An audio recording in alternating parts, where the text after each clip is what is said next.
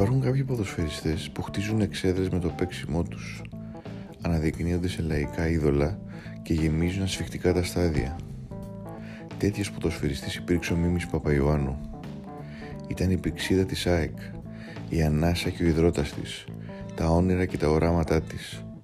Ένας μεγάλος ποδοσφαιριστής που έφυγε από κοντά μας πριν από δύο ημέρες, στα 81 του χρόνια.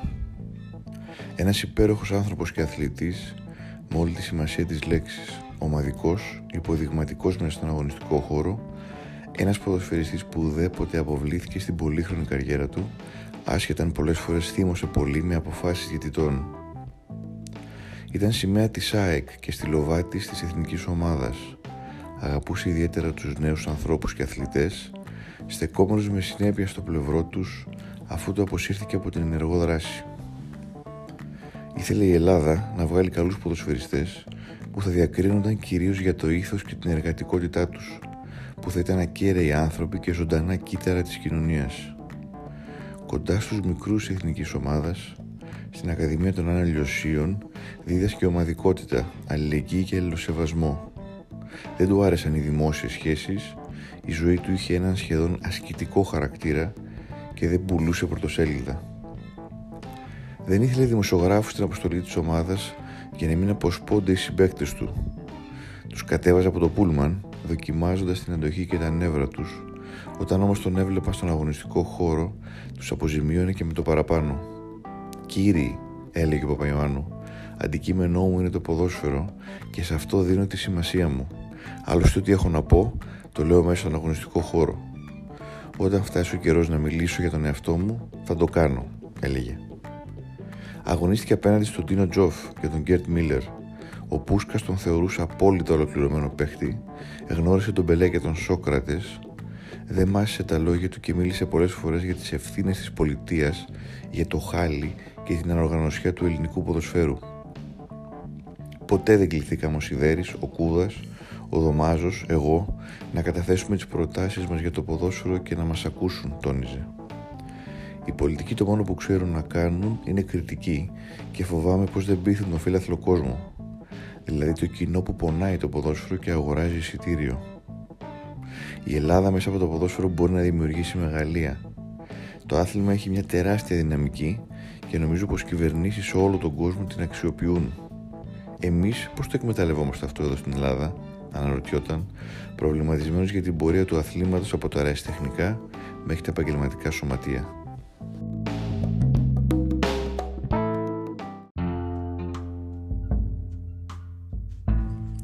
Παπαϊωάννου αγάπησε με πάθος την μπάλα, λες και γεννήθηκε μόνο για αυτήν. Το σχολείο δεν το τελείωσε και δηλώνει μετανιωμένος που δεν μπόρεσε να μάθει γράμματα, διότι είχε το νου του στα φάλτσα και τις πλασαριστές κεφαλιές, έγραφε ο Γιώργος Αρκουλής.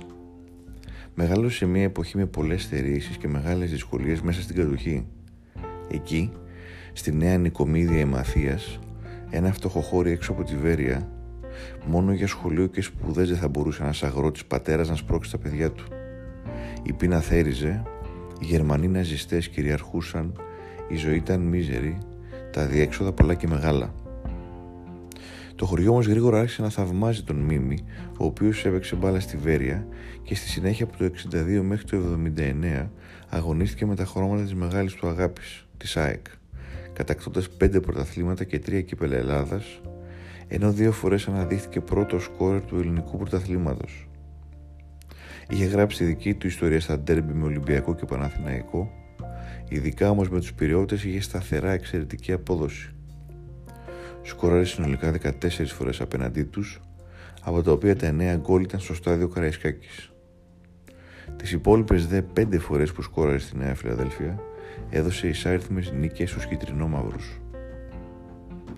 Δήλωνε τυχερός που υπήρξε φίλος του Στέλιου Καζατζίδη, όχι μόνο για το τραγούδι του, όσο για το γεγονός ότι από εκείνον έμαθε να μετράει την ψυχή περισσότερο από οτιδήποτε άλλο στη ζωή. Ο μεγάλος λαϊκός τραγουδιστής τον βοήθησε να πάρει τη σωστή απόφαση και να μην ξεστρατήσει, να μην εγκαταλείψει το ποδόσφαιρο για το τραγούδι, όταν η ΑΕΚ αρνήθηκε να τον παραχωρήσει στη Real Madrid Ήταν το 1965 όταν οι κυτρινόμαυροι οργάνωναν ένα φιλικό με τους μερέχες του Φέρεντς Πούσκας. Το τελικό σκορ είναι 3-3 με δύο γκολ και εκπληκτική απόδοση του Μίμ Παπαϊωάννου, όπου το ίδιο βράδυ στο ξενοδοχείο και στο επίσημο δείπνο που έκανε η ΑΕΚ, ο Πούσκας τον αναζητά για να του πει ότι ενδιαφέρονται για εκείνον οι Ισπανοί. Εγώ τότε κατάλαβα ότι η Ρεάλ έκανε το παιχνίδι για να με δει να παίζω. Άρχισα να ενδρώνω και να αγχώνομαι.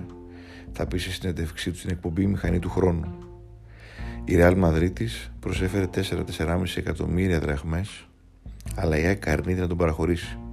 Καθώς ο 23χρονο τότε Παπαϊωάννου είναι ο καλύτερος παίκτης της ομάδας και ο κόσμος δεν θέλει με τίποτα να τον δει να φεύγει. Ο ίδιος αντιδρά και αποφασίζει να σταματήσει το ποδόσφαιρο, φεύγοντας μαζί με τον Καζατζίδη και τη Μαρινέλα σε περιοδία στη Γερμανία. Μίμη, στο τραγούδι το παλεύεις, θα είσαι βιοπαλαιστής, του είχε πει ο Καζατζίδης. Έχω όμως την εντύπωση πως πρέπει να γυρίσεις αυτό που ξέρεις να κάνεις καλά και είμαι βέβαιος πως θα δικαιωθείς. Πήγαινε να παίξεις ποδόσφαιρο και κάποια μέρα θα με θυμηθείς, του είπε.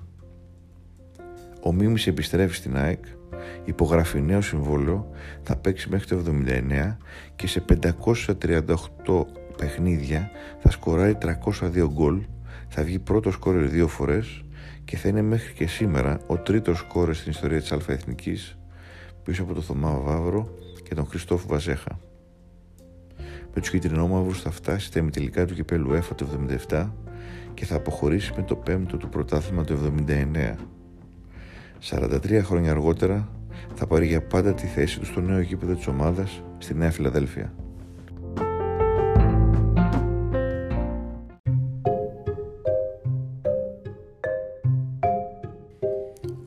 Παπαϊωάννου δεν ένιωσε ποτέ την ψυχή του εχμάλωτη, γιατί οι χωριανοί του αρχικά και στη συνέχεια χιλιάδες, εκατοντάδες χιλιάδες άνθρωποι στην Αθήνα τον εκτιμούσαν και θαύμαζαν το παιχνίδι του, το ήθος και την ειλικρίνειά του. Ο ίδιος επέμενε ότι απλά έπαιζε μπάλα και ότι οι άνθρωποι έπρεπε να γνωρίζουν για πρόσωπα των γραμμάτων και των τεχνών. Εντάξει, έγινα καλός ποδοσφαιριστής, διαφήμισα το χωριό μου, αλλά δεν έγινε και τίποτα το πολύ σημαντικό, έλεγε.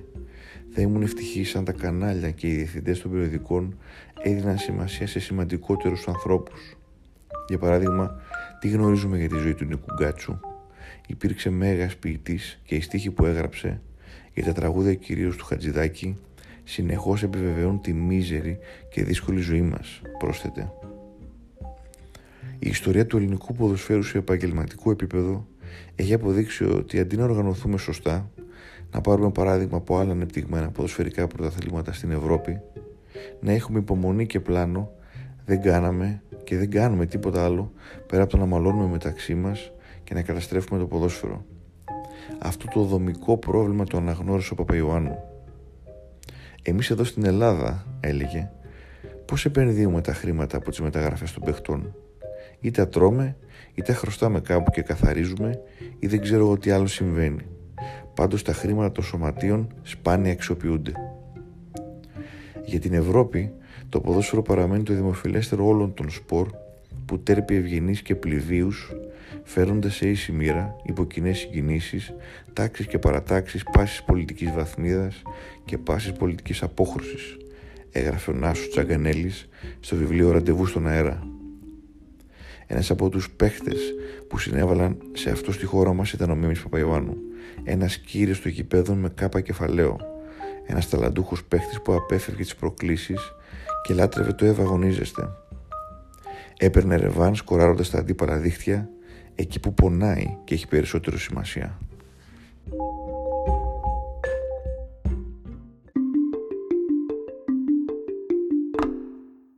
Ήταν το podcast της Ρόζα, Πελότα Λίμπρε, με τον Διεγκύτο.